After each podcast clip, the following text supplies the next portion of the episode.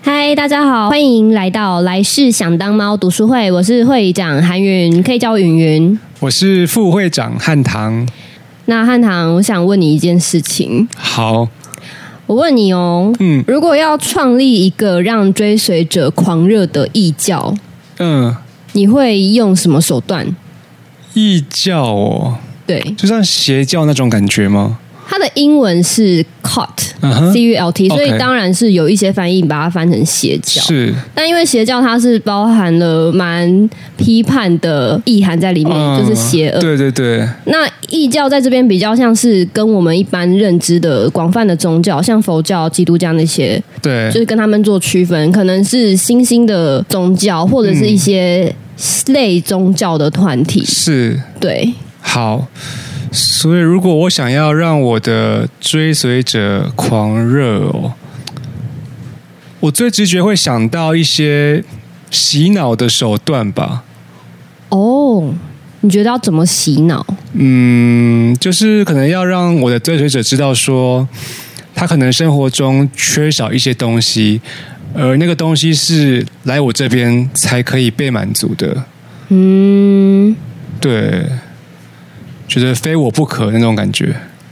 了解。那洗脑是一个很空泛的动词，是嗯那你实际上的手段要怎么达成洗脑的目的？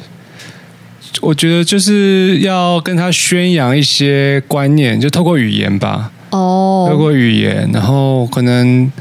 影片啊、图片啊、什么耸动的海报啊、漫画那种。所以你觉得就是尽量的喂食你的追随者你自己的意识形态，对就可以达到洗脑的手段目的。对，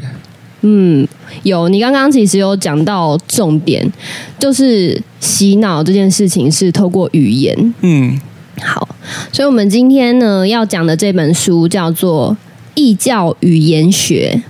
它其实就是在讲嗯所谓的异教，它是要怎么透过语言。这样子的工具，然后去达成他想要呃让追随者，不管是狂热啊，还是控制追随者的行为，或者是让他们对教会团体牺牲奉献对，这样的目的。哦，对，不过刚刚你有提到一个东西，就是叫洗脑嘛。嗯其实洗脑在这本书里面，它把它归类成一种迷思，嗯，就真的有一个一件事情是洗脑吗？嗯还是其实洗脑是一种伪科学？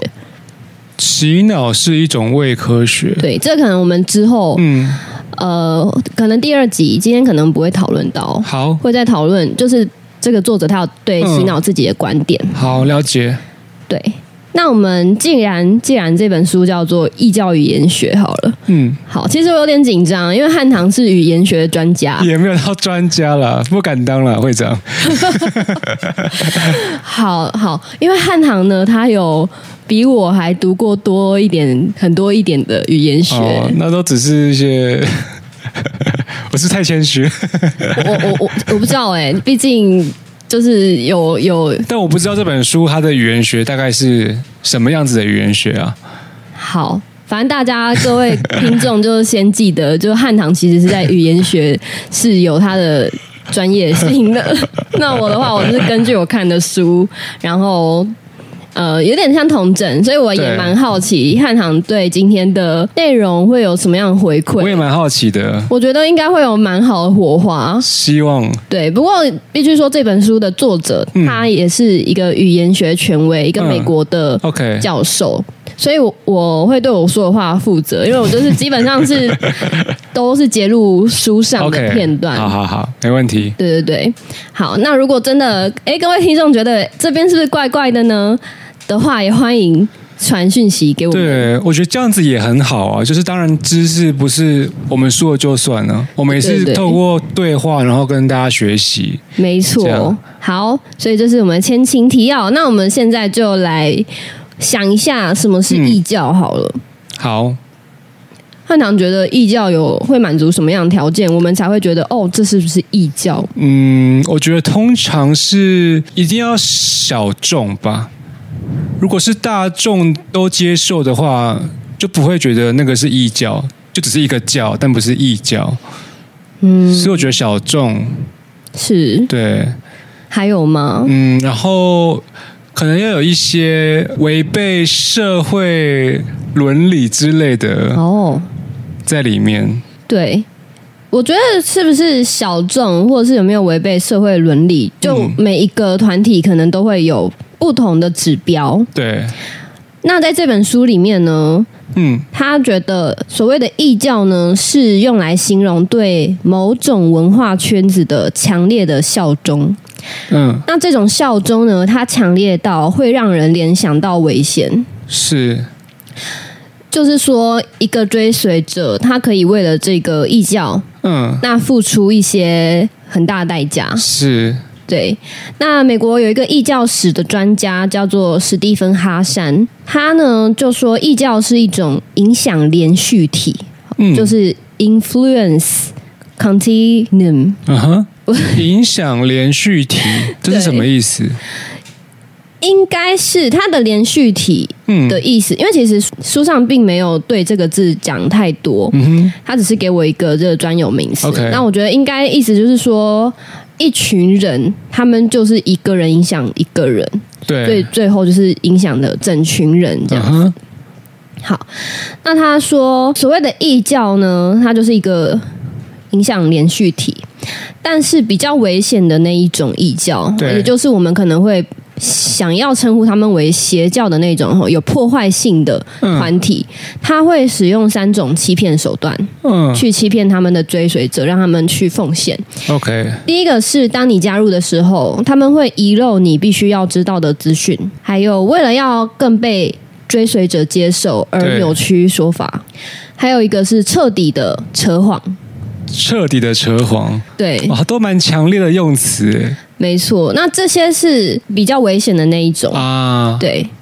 那在符合道德的异教，好所谓的道符合道德异教，哦就是不具破坏性的，是，譬如说运动迷，嗯或者是一些粉丝，嗯，就是偶像明星的粉丝对，的铁团粉体。那种感觉吗？没错，就是对他们来讲，他们的明星、偶像明星也是他们的可能像神一样的崇拜，是是是是，对。但是并不会因为我是他们的粉丝，然后对嗯就会被性剥削，然后经济剥削，或是付出非常惨痛的代价。 OK，这是有符合道德标准的异教，哦所以并不邪恶，也不危险。 OK，对，那所以他跟有害团体的差异就是在，呃，符合道德的那一边，事前会告诉你这个团体他的信仰的内容。是像棒棒球迷，那那当然就是棒球嘛，对，对啊。那个像刚刚说的偶像明星的话，就是你一定会知道你喜欢的是谁，才会加入他的是啊粉，丝圈，是对。啊，然后还有，诶，这个团体想要从你这边获得什么？团体对会员的期望，嗯，还有如果你离开的话会导致什么后果？哇， 有点恐怖，这些都是一个好的团体、好的嗯义教会事先让你知道的事情。哦，事先会先告诉你，就算他没有告诉你，但是你会大概知道说说，嗯哎、如果我一天不再当谁谁谁的粉，不再犯谁谁谁，对，那我就是不花钱在他们身上，或者我直接退出就好。嗯是就你可以预想得到你的后果。 OK 可是有害的那一种就是。如果你退出，他就会用一些很可怕的说辞，就威胁你说、对你可能会在十天以内死掉，嗯，然后或者是说哦你会被地狱之火燃烧。那很可怕，因为如果他已经先相信那一套了，那当然他也会相信事后被威胁的那一套。没错，没错。其实这样子的事情，在这本书里面，他举了非常多嗯天哪，恐怖的例子。嗯，对，还哎、在上演吗？这些这些异教，就是因为还在上演，而且嗯最让人觉得跟自己息息相关的部分是，是以前我们会觉得异教是形容一个宗教团体嘛。对啊，那没有宗教信仰的人是不会被卷入这些危险的事情。是可是，其实现在二十一世纪呢，各种团体或是各种次文化都越来的越趋近于异教化。嗯，对，那这也是这本书我们后半会讨论内容，也等于是下一集我们会再讨论。哦 OK，对，所以呢，我们为什么要学习异教语言，也是在嗯我们去重新加入一些团体的时候，要再去认清楚它的指标，它到底是不是 OK，有伤害你的潜在性。嗯哼，对， OK，所以今天等于是来学一个防身术。我觉得是哎、因为其实我看完这本书之后，我觉得嗯对我来讲是冲击很大，然后加上也很受用。嗯，就是我不会再对异教或邪教感觉到很害怕。以前是会觉得说哦自己会不会很容易的就被奇怪宗教可能诱拐，对，可是其实你现在在你被这些人强制的拉进去之前，你其实就有一些判断的指标，嗯，可以知道说，诶，这团体到底是好还是不好的。是其实你就可以很有条理或逻辑的去判断他们使用的语言。是，对，那我觉得很受用。对，好，但是如果大家觉得哈，我今天来是来学东西哦，我觉得也不用这么、哦这么硬，好因为我们会用一个比较轻松或是 OK 很容易了解的方式去讲这本书。 OK，听故事，对对，可以用听故事的那心我就态。专心听会长说故事。 谢 谢。那我们来看一下异教的具体的条件好了。嗯，好，诶，成立一个异教要有什么样的条件？第一个是他会有一个魅力型的领导者，所以对一个团体都要有一个领导对，者，一定要有有个代表才讲得出那个名字嘛。没错，就是我们所有人众望所归，是目光集中的那一个人，然后都要没错听他的话。是第二个是改变心智的行为，性与经济的剥削， OK，对非成员带有我们他们的区分心态，啊 OK，以目的合理化手段的哲学。以目的合理化。意思就是说，譬如说，我的目的是为了要荣耀我的神，嗯，所以我不管用什么手段，即使我要去杀人放火，是但是为了这个教会或是为了这个团体好，嗯哦我的只要我的目的是 OK，, 终极目的有嗯的话，我这个手段我可以被。啊，了解，目的最大就对了。哎对对对，可以被允许。是然后还有建立在成员奉献上的权利不对等，嗯。这边可以了解吗？你是说那个组织里的人跟信奉者之间的权利不对等吗？没错，等于是成员呢，他们会因为被领导者要求，对，然后他们成员他是没有话语权的，他只能绝对服从，是这就是、啊，OK 对。好，最后一个是绝对的信任， OK，绝对的信任，嗯对团体或是领导者的绝哦对信任。对那这种绝对的信任呢，之所以可以完美的维持，嗯靠的就是成员相信他们的领导者得到了罕见的超然的机会， 然后而且他可以掌握这一世甚至是下一世的赏罚制度。 ，OK，所以就像我们刚刚说的，有一些呃异教的领导者会告诉他的追随者说，如果你退出，或是如果你没有怎么样怎么样，嗯那你下一辈子就会永远不得超生。嗯，对对对， ，OK。好那我问一下，像我们这些条件啊，是适用于我们一开始讲那个连续体比较有害的那些异教，还是说也也适用于那些比较无害的异教呃，我刚刚讲的这些都是比较有害的那一种， ？OK，因为它有性跟经经济剥削，是，然后以目的合理化手段，嗯，还有权力不对等跟绝对的信任，对，这几个其实都是等于是一直在削弱追随者的力量。嗯，那这件事情对一个成员。来说一定是不好的，等于他的自我是太被削弱了。嗯对，嗯哼。嗯， OK，那我们今天讨论的话，都会是以有害的那一边为主， OK，因为如果是无害的话，那其实不需要有那么多的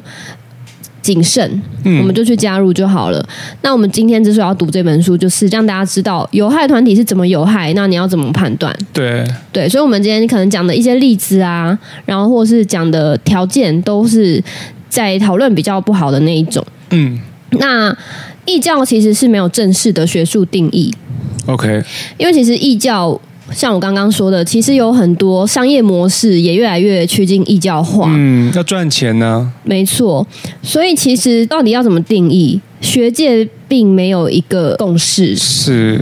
而且我们也要很谨慎的使用“异教”这个字。嗯，因为当我们使用这个字的时候，我们不必思考，就可以在心理跟道德上获得优越感。对啊，对对，因为当我们看到一些进入了邪教，然后遭受不好的待遇，或者是遭受不好的命运的成员哦，那些追随者的时候，嗯我们会觉得啊，他谁叫他要去信？对然后会用这样子的一句话去区分，那这样子是很危险的，因为第一个它是一种负面的偏见，对，就是一种标签或者是歧视的感觉了。对，然后而且因为不是所有异教都是堕落会是危险的，嗯，所以以我们太一直去依赖说、哦、他是异教，他是异教，嗯太依赖这种讲法的话，除了自己在道德偏见上面会一直不断的增强之外，嗯然后它会变成一个负面的印象循环，嗯，因为最具破坏性的团体才会获得最大的关注。对所以其实世界上 maybe 有很多异教，嗯可是我们眼光放在都是那种最不好的，是，所以你就会把一个不好的偏见去应用到所有团体上面。嗯哼，而且太过依赖这样子的潜在价值判断的话，我们就会认为异教的事情都跟自己没有关系，嗯而且你也很容易把这些异教团体的成员降级为次级人类，对，那自己也会失去评判的能力。嗯对，因为你把一些人或是一些成因全部都用“哦，就是异教”这句话整个去总结的时候，是，你并不会想知道它发生的成因，或是跟自己有没有关系，嗯或是自己有一天会不会有一天自己也变异教成员。对，其实是会失去警觉性的。对，其实我想到说，就是那些加入所谓异教的人，他们一定不会觉得自己身处于异教吧？他们没有对不对，没有，真的会，觉得你们都在抹黑我们这样子。 会不会有一天我加入一个团体，我也不会觉得自己是异教徒？可是别人一直说我，我只会好像只会越巩固那个对立吧，说你们都是一些不懂的人呐、这样子。没错。哦所以这就是我们等一下进入比较正式的讨论之前，要先跟听众做一些嗯沟通的部分。嗯哦，就是因为今天讲的这本书会一直提到不好异教，但是等我们。讲完这本书出来，回到现实世界的时 候，我们还是要好好的想一下，就是哎，异教到底是什么？嗯这样子，对不对 OK 好，所以我们有时候就可以用一些不一样的字眼去取代异教，嗯，像是异教式的，异教式的 OK，式是那一个个形容词，对方式的是对方式的式， OK，哦，就是会让你觉得，譬如说这一个品牌，嗯，它的粉丝都很狂热，对可是你不能说一个牌子是异教，而是有一点异教式的 OK 操纵手法，一个比较委婉的感这觉，样对对对，比较委婉的感觉，好好好这样去去避免掉一些不好的。就像是你不能说一个人是怪人，可是你可以说他怪怪的， 这样吗？这样是这种感觉吗？诶，诶好，哎可开是玩笑的。我如果被说怪怪的，我会觉得哈。那比如总比你被说怪人好一点吧？可是我很常被说，所以我已经无感了你。说被说怪人吗？对，哦，好吧。好好好，谢谢。 我因为我太常被说是怪人，所以我就觉得对我来讲，怪人这这个字 OK，不具破坏好好性。好可是如果是其他的字，譬如说，嗯，哎，不然你被说怪人，你会不开心吗？好像觉得怪人比怪怪的再严重一些，哦，因为怪怪的好像是可以接就，是我可以同时拥有很多属性，怪怪的、可爱的或什么的。嗯，可是怪人，我就是就只能当怪人那种感觉。好像是我的哎。感觉啦，哦，对，因为怪怪的后面可以加任何嘛，譬如说怪怪的举动，怪怪或的是帅哥，你还是帅啊！ 好。 好，我们的副会长是怪怪的帅哥。这个我可以，这个 可以。好，我要接下去讲了。 好，好，那我刚刚第一个问你的问题就是你要怎么去嗯创造一个让人狂热的异教？嗯，其实最有效的方式就是创造一个属于这个团体的独一无二的语言，就等于是说会有专有名词，是可能是别的人都听不懂。嗯，，对，像一个代号一样。譬如说，随便举例，嗯，别人的神都是称为神嘛，对那我们的神可能就叫做母亲。对所以我们自己人在讲话的时候就说，为了我们的母亲，对，然后别人就会觉得哦，你们是不是兄妹？嗯啊，不是，他们是同一个团 OK 宗教团体，就是这种自己人才懂的语言，嗯，是一个让追随者为你狂热的必要的手段。是马上分出你我，因为你懂，然后我不懂，哎，对对对对对，嗯你讲到一个非常重要的重点这让我想到，就是学术语言也有这种现象哎、哦，就是你常常听那些学者讲一些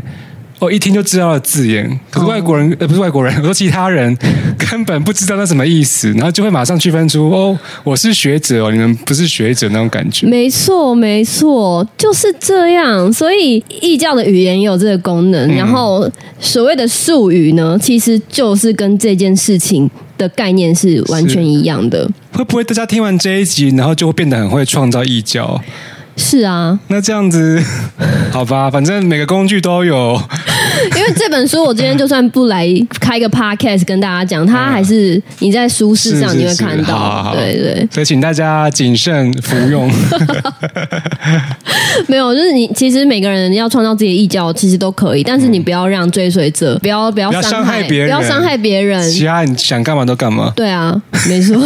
跟我跟我没关系 了。哎、其实我有想过这件事情、欸，嗯我有想过就是创造一个什么教之类的。你是说真的是宗教性的什么教吗？对，因为有时候看到一些例子啊，觉得哇，他们这样子感觉赚了不少钱， 然后以这个为出发点，我就会想说，那他们怎么从零开始的？其实某种程度来说，蛮厉害的、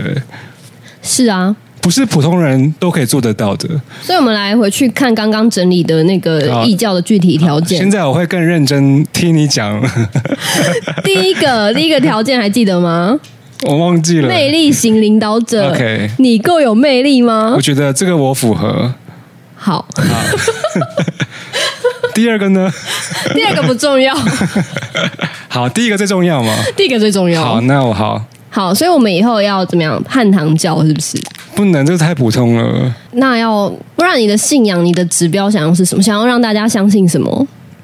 我想要让大家相信，猫是最伟大的。这是你现在立下的目标，对是为了我们读书会。对，哎、我觉得可以，我们等一下可能我们下一集或者下下集，如果有机会，我们可以对讨论要怎么让。对，我们可以按例实哎做。真的耶，好， 我现在干劲都对上来了。然后我们的神叫做猫母之类的，哎有有有有有有有有有对嗯有猫母，好，或是喵母，好，喵母好比较强一点。 喵母好可爱、哦，可以可以好，好，然后呢？ 抱歉，我一直我一直把你岔开话题。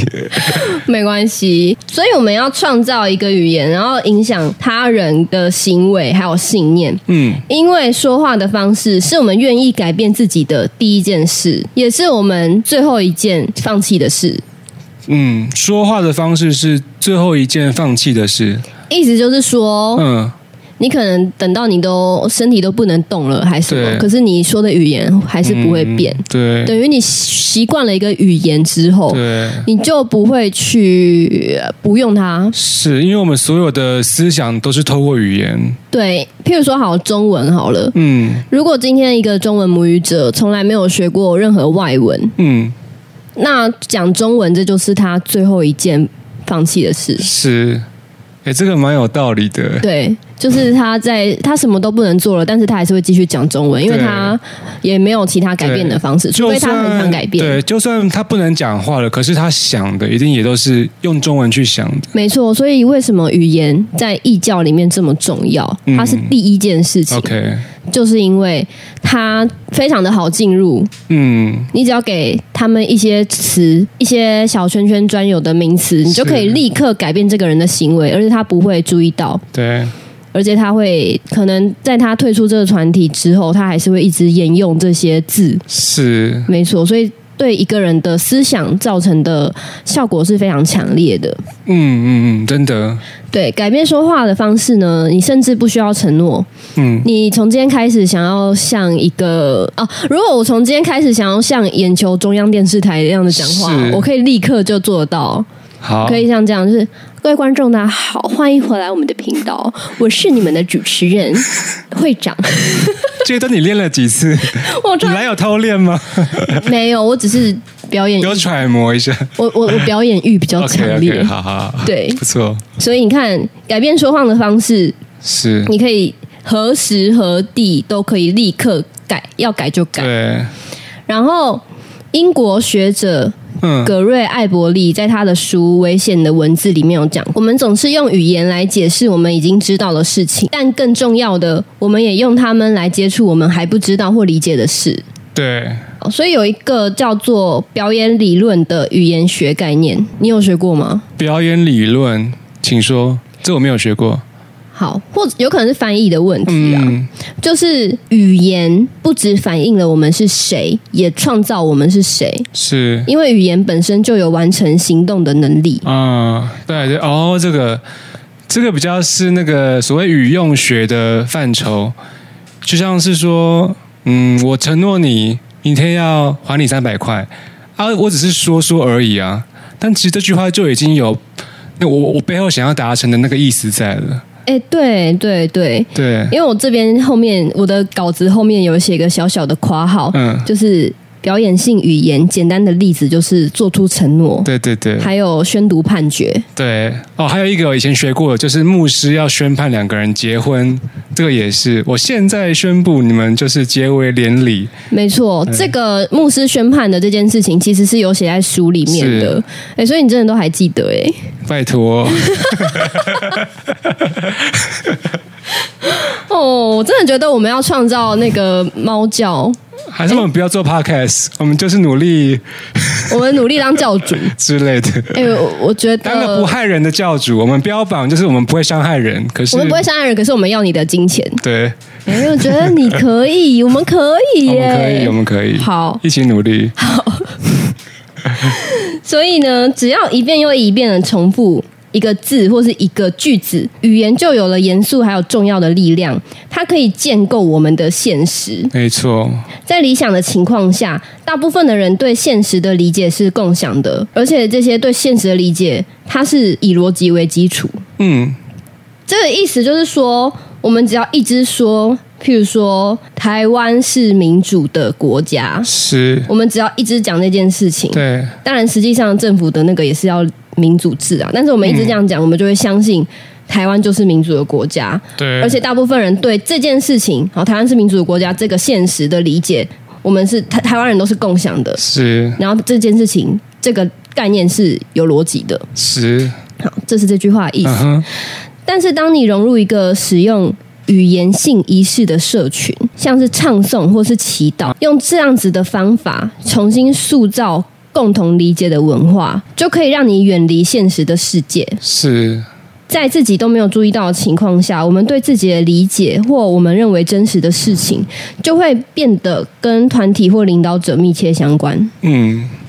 意思就是说，我们一直祈祷，我们这个团体，我们都用同样的祈祷的语言。嗯，之后呢，台湾是民主的国家这个概念就可以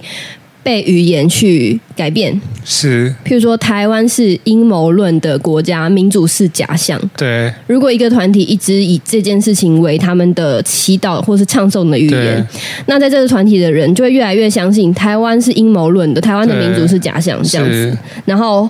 到最后，我们认为的现实就变成团体认为的现实。对，而且很有可能我们不知道什么叫阴谋论的细节、民主的细节，可是那句话我们会一直挂在嘴边。台湾就是阴谋论的国家，因为它简单又有力的感觉。没错，这个也是我们等一下会讲到的嗯异教的一个手段，它有个专有名词，我们等一下可以讲。嗯，OK 对，好。那我们刚刚讲那么多都是比较理论性的东西，是，那因为有一些是直接揭露书上的文章，当然会有一些解释，可是还是有一点点生硬嗯，的感觉。所以，我们现在来讲一个例子，哦，哦，我以为我们要开始 创造。哦没有，那是下一 集哦，。好好好我觉得我们在下一次录音之前，要好好想一下我们的教要就是怎么，OK OK，对我们那个 learning by doing 做中学，很好，哦大部分的宗教也是这样啦 OK 没有一个一宗定教是吧？对啊，没有一个宗教一开始就完整的，嗯而且之后还会有很多教派嘞。 OK 对，每对个对教派的那个教义都不一样。 ，OK，诶、我们现在来讲一个在这本书里面一直出现的例子，而且是非常非常有名的。嗯可能很多听众在我今天讲这一件事情之前，或多或少都有耳闻过这个团体，嗯因为它造成了一个灾难性的事件。嗯，那这件事情给美国的社会有非常大的冲击，所以有很多书或是有很多是纪录片都有再去描述或或再去检视这一段历史。嗯，好，这个团体叫做人民圣殿 （People's Temple）。在英文里面有一句俚语叫做 “Drinking the cool aid”，嗯，喝了酷爱。酷爱，酷是酷炫的酷，嗯爱是我爱你的爱。 ，OK，好，这一句话在台湾可能知道人比较少，因为它就是比较在地的俚语。嗯这句话呢是用来描述某人盲目的追求多数。嗯， 《富比士》杂志把这句话称为商业领导者所使用的最烦人的陈腔滥调，所以也是最好用的意思吗就等于是说它已经被滥用到很烦了。 ？OK，就是因为 drinking the cool air，它可以描述哦，反正我不管它怎么样，我就是盲目的，我先做了再说。嗯所以有很多商业领导者都希望他们的品牌能够达成这样的效果。譬如说，呃，我是一个美妆品牌，对，我不管推出了什么商品，我都希望我的购买者。只要看到是我的牌子，或只要看到是我的新商品，我就是盲目的买就对了，先买 OK 再说。 OK，所以其实可能在美国那边有生活过的听众，是或多或少听过这句话。哦，哎，所以其实那些大品牌也算一种异教吗？有一些的，你要看每个品牌的操作，呃还是说他们其实或多或少都要用这些策略才有办法？你知道，就是占领这个市场之类的吗？没错。其实这个在这本书之后也会讨论，就是其实对这个作者来讲，资本主义就是支配美国的最大的异教。啊，OK，没错，所以这个这件事情非常的有哇趣。所以这种无所不在耶，对，这个我们下一集可以来讨论 OK 就资本主义这这件事情。个蛮有趣的。然后其实这个说法、啊、就是“喝了酷爱”这个俚语啊，它的使用的人其实对它这句话本身真正的意涵是完全不了解的。是，你甚至可以说他们的理解错的离谱。嗯，那我们现在就来讲这个人民圣殿的故事，然后还有这个“喝了酷爱”这句话它的由来。哦，所以是有关联的。对， OK，OK，、所以人民圣殿跟“喝了酷爱”他们是同一个故事。在一九七零年代，人民圣殿崛起，这是一个团体、一种运动、一种生活方式、一场实验，那也是一个应许之地。那这个神秘团体有那么多的身份，是因为他们借由这样子不同的名词去混乱人心、模糊焦点、制造神秘，嗯，然后所以这些标签就可以用来煽动众人，对然后再从中获益。那人民圣殿呢？它是创立于五零年代，崛起在七零年代。嗯一开始呢，是在就是美国一个地方叫做印第安纳波利斯 OK，的一个种族融合教会。那十年后，他们搬到加州，嗯，这个时候他们就演变成更像是追求进步的政治社会运动。嗯好，所以一开始是教会，最后变成政治社会运动。 ，OK，然后呢，再到一九七四年，他们整个团体迁移到南美洲的一个偏僻的地区。嗯，那跑他去们、南美洲、哦，对，他们去那边造镇。嗯，好，所以从这个一九七四年他们跑去南美洲造镇开始，这个地方呢就变成了琼斯镇。哦，这个我有听过。琼斯镇非常有哎，名，那在南美洲的哪一个？现在哪个国家？圭亚那。圭亚那。那在一九七四年，他们就迁移到南美洲的一个偏僻的地区。嗯，在这边，他们在这边造镇。好，从这个时候，这里就被称为琼斯镇。嗯，那琼斯镇呢，被很多人神话化，神话就是化。变成神话 对，神话化。 那真正了解的人很少。这个镇呢，有约一千名居民，以领导人吉姆·琼斯命名。嗯那追随者都称呼他为 “Dad”，爸爸。 ，OK，到晚期呢，他则坚持要他的追随者称呼他为 founder leader。这个琼斯在七零年代的时候，就跟他的追随者保证会在法西斯主义横行的美国以外的一个地方建立一个社会主义天堂。嗯好，所以他的支持者大部分都是一些在政治上得不到伸张的嗯，人。因为他们是比较偏左派。至少他在吸引他的追求者的时候，用的是左派的语言。嗯 OK OK，嗯，好，那其实他描绘的这个社会主义天堂这种伊甸园是非常迷人的，嗯即使在现在二零二三年，是，我相信他的主张都还是可以吸引很多追随者，对啊，乌托邦永远都都很美好嘛。因为它永远不会达到，所以我们就是一直在追求一个更好的境界啊。没错，然后他那个时候他的蓝图就是，呃，一堆孩子开心的在大自然中玩耍，哇，那父母富人们互相编织对方的头发，嗯 然后呃，男人们可能是在采集 OK 是自产自销。然后这哎、个是他们的宣传传单上面是这样子写的吗？我不知道他们那时候有没有印传单，嗯应该是这个作者这本书的 OK 作者后来去采访琼斯这种幸存者的时候 OK 得到了他们那个时候的被承诺的一些。嗯，想象 OK 这样子就是一个人间天堂，而且是社会主义，大家是共享资源的。对，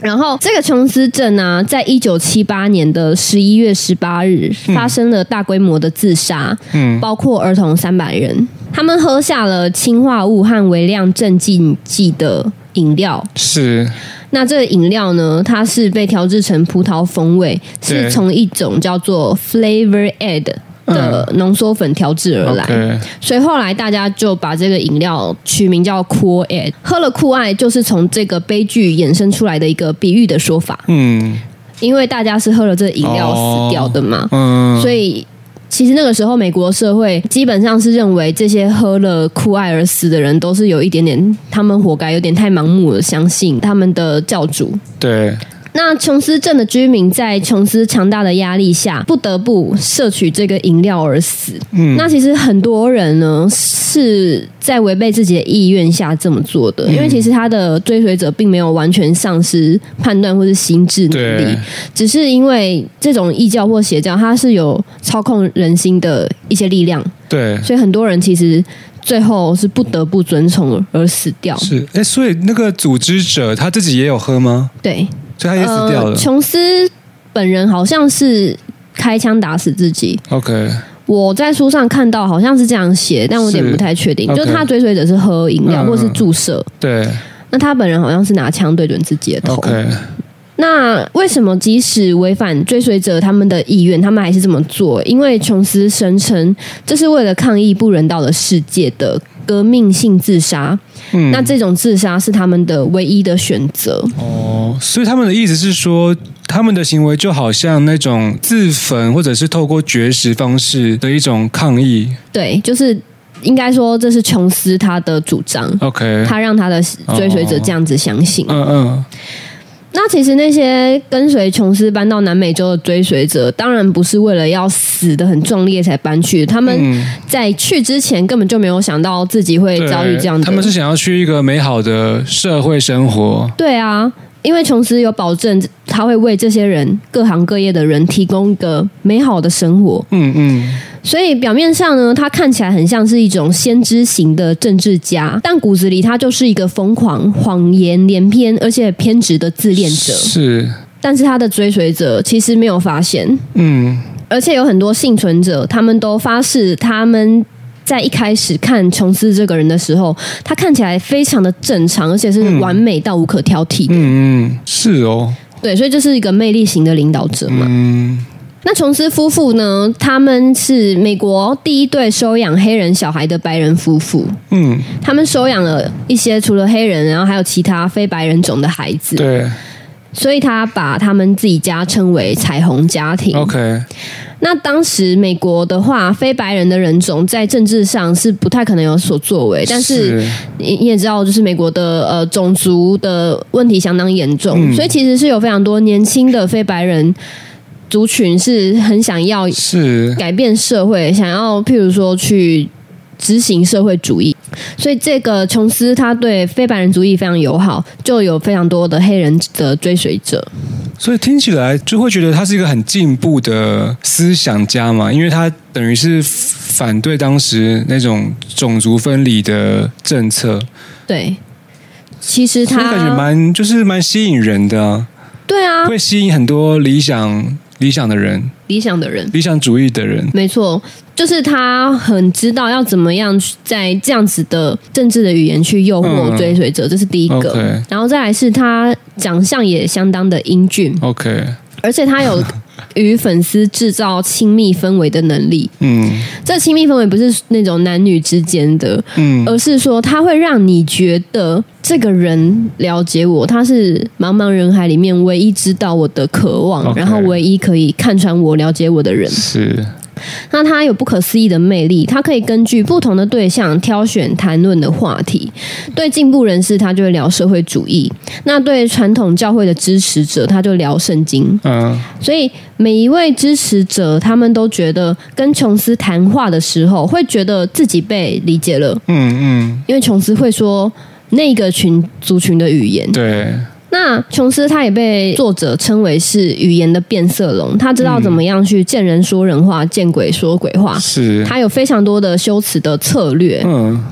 那这就是所有狡猾的异教领导哦，异教领袖所做的事情。是他不是坚持一个固定的语汇去表达统一的教义，嗯而是根据眼前的人来定制自己的语言。嗯所以他的教义是流动的，然后他的对语言是流动的。他的 OK 目的不是要宣扬一个他认为正义的理念，他的目的是要拉越多人进来越好，是然后让越多人服从自己越好。 OK，所以它一般来说，大部分的宗教都会有一个固定的、统一的终极的教义嘛。对但是琼斯他就不是，或者是说许多异教领导者就不具备这样子的条件，他就会根据不同的人，然后让不同人喜欢自己，好有点没有中心思想 OK 左右摇摆。 OK，所以你的意思是说，后来研究发现说，其实琼斯并没有要真的要推动所谓的更进步的关于要打破种族分离的那个社会吗？嗯，从他所做的事情来看，嗯他只是在一个远离美国的。地方建立了属于他自己的社群，而这个 OK 社群有很多非白人的团员，啊、等于他并没有在美国这个地方真正的掀起任何的嗯政治改革。 o k 他这么做比较像是为了他自己的利益 OK 然后去制造一个崇拜自己的嗯社群。 OK 所以应该不能说他是改革者，他就是一个异教。嗯，他是透过这样的手段，让自己得到更多的崇拜跟追随。没错。 OK，那在大规模自杀发生的那个时候，其实人民圣殿已经非常腐败了，就是大家已经搬过去南美洲一段时间，然后琼斯自己本人的心理跟身体状况其实都有在恶化，嗯而且他甚至告诉他的追随者他有肺癌，嗯可是他说他自己帮自己治疗了，嗯就是靠着 OK 自己的力量自己痊愈。嗯好，所以其实后来他的身体状况到底是怎么样，大家都不清楚，只是因为他有滥用药物的状况，嗯，所以他本人的身体状况是不好的，这是肯定的。 OK，而且琼斯镇那个地方的生活条件也非常的严峻，嗯他们搬到的那个地方啊，根本就不适合作物生长，是然后成员都过度劳动，我没有办法睡嗯觉，小孩子挨饿。好，所以那个时候就有追随者的家属向美国国会议员瑞恩去报告这个凄惨的嗯琼斯镇的状况。对所以这个时候，这个瑞恩议员他就动身前往南美洲去视察。嗯那这个视察他还带上几名记者一起去。在瑞恩来到琼斯镇的时候，琼斯也为这个议员上演了一场秀。哦，嗯，所以就是有一些欢迎吗？欢迎啊，或是就是去呈现一种还很美好的假象，哦，OK 一个表演这样子。可是呢，琼斯他自己心知肚明，即使他在那里掩饰这个镇有多么腐败，他还是没有办法真正的骗过这个议员。嗯所以当这个参访行程结束的时候。议员他要搭飞机离开，嗯然后这个时候有一些琼斯镇的叛逃者也要求议员带他们一起离开，嗯没有很多啊啦，就是一些人。对好，他们要一起去搭飞机的时候，琼斯镇的武装小组，就是他们自己的军队，哇，他们还有军队啊对他们也是有武器的， OK，就开枪打死了这些人，嗯所以总共死了五天哪个人。而且他们连议员都杀杀死，嗯哇美国国会议员哦，嗯直接直接打死，超扯。然后呢，就是这个开枪事件，引发了后续的自杀。嗯，所以其实这个悲剧，这个大规模悲剧，它并不是预谋的，然后受害者也不是自愿而死的。 OK 其实，在美国有很多媒体都编造了一套故事说，嗯琼斯镇常常上演一种叫做“白夜”的恐怖自杀活动排练，嗯就是对美国媒体来讲。他们觉得这些琼斯镇成员一心求死，就是是早就很想死，是所以就是常常会有自杀排嗯演。所以其实没有这些，没有，是被编造出来的。对对，就是哇等于是因为大家对这种离奇的故事都会想要有。对对对，没错，他们就会觉得哦，这些成员呐、都是心智被控制，然后哦嗯像奴才一样甘愿去死。对，但这些是无中生有的。是然后，国会议员的来访证实了琼斯这个社会主义实验的失败。嗯已经有很多人试图离开，而且在国会议员来，然后揭发他的这个失败的时候，他就知道他注定会被揭穿，而且他会有凄惨的后果。所以在这个开枪，就是他们把开枪打死五个人，包括议员的这个开枪事件之后，他就立刻把他的证明哦召集起来，嗯告诉他们一个谎言，说一群敌人正在来琼斯镇的路上，要对琼斯镇发起屠杀。 ，OK，他是说，我们不能走回头路，这些敌人不会善罢甘休，会有更多国会议员来。我的看法是，我们要善待孩子、长辈，像古希腊人一样服用一剂，嗯然后安静的跨出这一步，因为我们不是自杀，而是一种革命性行动。嗯好，所以他告诉大家这些的时候，他讲的很流畅，然后他。跟居民讲，他们只有两种结局都是被注定的，不是自己自愿被毒死，就是他们试图逃离琼斯镇，然后被琼斯镇的武装小组开枪打死。是，所以他们不管怎么样都是死路一条，嗯这就是所谓的自杀异教的首脑。嗯他们会对他的追随者采取一种末日即将来临的立场，然后以首脑为中心，认为首脑即将面临的死亡意味着追随者也必须死。哦，我的天哪、因为对这些首脑来说，追随者的生命是他们赌桌上的筹码。嗯反正追随者他的输已经被注定了，嗯，那他当然就全部下注。是，所以他们不会亲手杀人，可是他们会用操纵人心的方式去杀人。嗯所以当权力动摇的时候，他们就说服说：“哇，世界即将进入一个可怕、无法阻挡的下场。唯一我们大家一起解脱的方式就是自杀。而且，如果大家在教主所称的特定的条件或是状况下自杀的话，这些人还能被神圣化，可以被带进神的国度。”是就是，与其我们被敌人打死，然后对变成被地狱业火燃烧，那是，还不如你追随我一起死，我们烈士我们就可以一起升天，是一起对得到神的救赎。嗯嗯嗯这就是很多自杀异教的首脑在做的事情。是，好，就是很多人啦、都觉得很疑惑，就算有一个人他只用言语去跟你讲。去死！去死！去死！嗯可是你还是有自己的判断能力，就是你你还是可以不去死。对，所以其实有很多人会觉得说，这些人追随者某种程度上心智是不健全的。嗯但是有一些幸存者其实有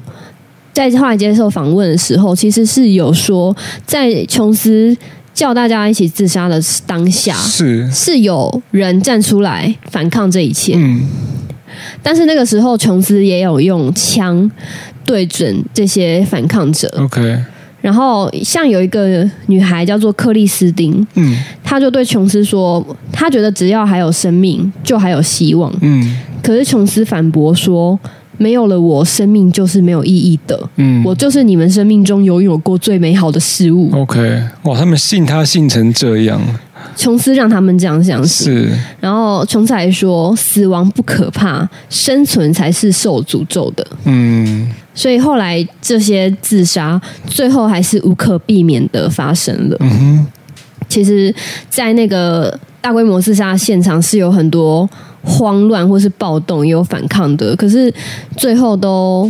没有办法，就可能团体的力量或是不喝的人还是会被枪打死，所以对，最后这个悲剧它还是发生了。哇，那幸存者是因为他们也服药了毒，只是没有没有那么高剂量嘛，还是他们逃走那些人哦是刚好不在场， ？OK，, o k 对，或者是有人逃走，嗯，就是真的是小孩啊或什么，嗯嗯就是有办法逃走天。哪，好可怕、哦！对，然后这是琼斯镇的故事。嗯，好，因为我发现我们可能录两集录不完呢、然后录三集。可以啊，好，我觉得我们今天这一集就是以琼斯镇可怕的结尾做一个收尾。 OK，哎，琼斯镇在这本书算是一章节的内容吗一个章节的内容。 ？OK，他其实还有讲另外一个案例，可是我是觉得可能大家可以自己去看书，嗯会因为全部都让我讲的话就，就好像没有看书的必要了。嗯嗯嗯对，书上有很多我没有讲到的精彩的整理。对那大家今天如果听了这一集，觉得有兴趣的话，也可以去书店翻一翻看，因为其实是新书，都还找得到。 ，OK，对，然后我们接下来会讲语言的影响力，嗯，就是就算不是异教语言学，但是一个语言它的影响力到底有多大？是而且我们要通过怎么样特定的话术，然后造成特定的效果。对，哇，这感觉很重要。对，这个呢，就是我们下一次会讲的。然后最后呢，诶，目前是觉得应该录三集啦，但是 OK 除了这个语言的影响力跟语言如何具体的去操作语言，我们也会讲呃语言的仪式，什么叫仪式，嗯还有语言的煤气灯效应。煤气灯效应对，所谓煤气灯效应，你有听过吗？没有哎、煤气灯效应就是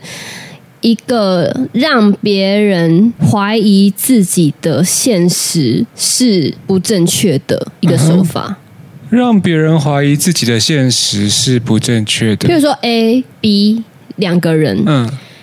，A 会用一些方法。让 B 相信，B 自己相信自己是有精神问题， ，OK，让 B 自己相信自己的判断力是哦不值得信赖的。是所以他只好去求助于别人。就其实煤气灯效应，它就是在讲操纵。 OK OK，你去让别人怀疑自己的判断力之后，你就可以操纵他，嗯因为他判变得不再相信自己，对，那他就会相信你 OK，这样子。嗯对，然后还有会讲我们一开始有讲到的洗脑迷思，嗯，就洗脑到底是不是伪科学？是然后还有什么样的人比较容易被可怕的异教吸引？什么样的人比较容易受骗？什么样的人不会受骗？嗯然后最后会讲我们刚刚有提到一个很有趣的概念，就是资本主义异教。 OK，对，这就是之后我觉得超级有趣的话题，忍不住等不及想跟大家没分享，错，感觉都很，我也我也想赶快 知道。是否？是，诶，那如果今天大家听完了之后，可以去各大书店找这一本叫做《异教语言学》的书，作者呢叫做亚曼达·蒙泰尔，然后出版社是行人出版。 OK，好，希望大家都可以去书店翻翻这本书。那没有时间看书的听众就听我们的 podcast 就对了是。然后，请大家也去 IG 搜寻“来世想当猫读书会”的专业，然后记得哦对，要跟我们互动，可以传讯息跟我们聊天吗？ 可以啊，可以当哦。然当然可以好啊。好好，为什么不行？我最喜欢回陌生人的信 息。 这是你的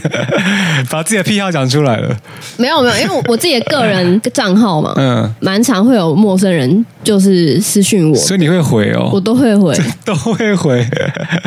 OK，有求必应就对了。可是我也不会就是真的回到很夸张，嗯因为其实我之前有遇过一个人，他就是。因为我我我我是那种喜欢听别人讲他们的故事的人，嗯嗯嗯所以我通常不会就直接说“哈，你是谁？我不认识你”，然后就嗯一律的不讲话。就会听他讲他要讲什么。对我我会看他是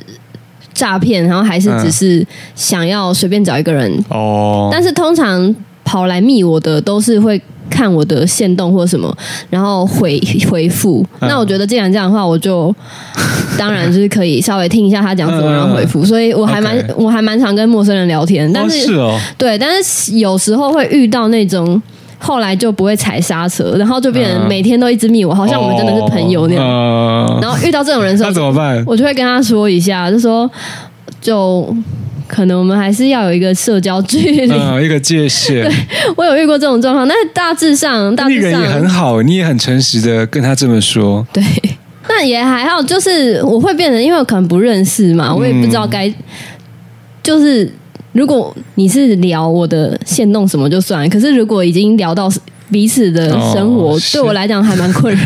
感觉他很想要跟你当朋友。没错， OK， 对，我其实我是希望我可以跟大家都有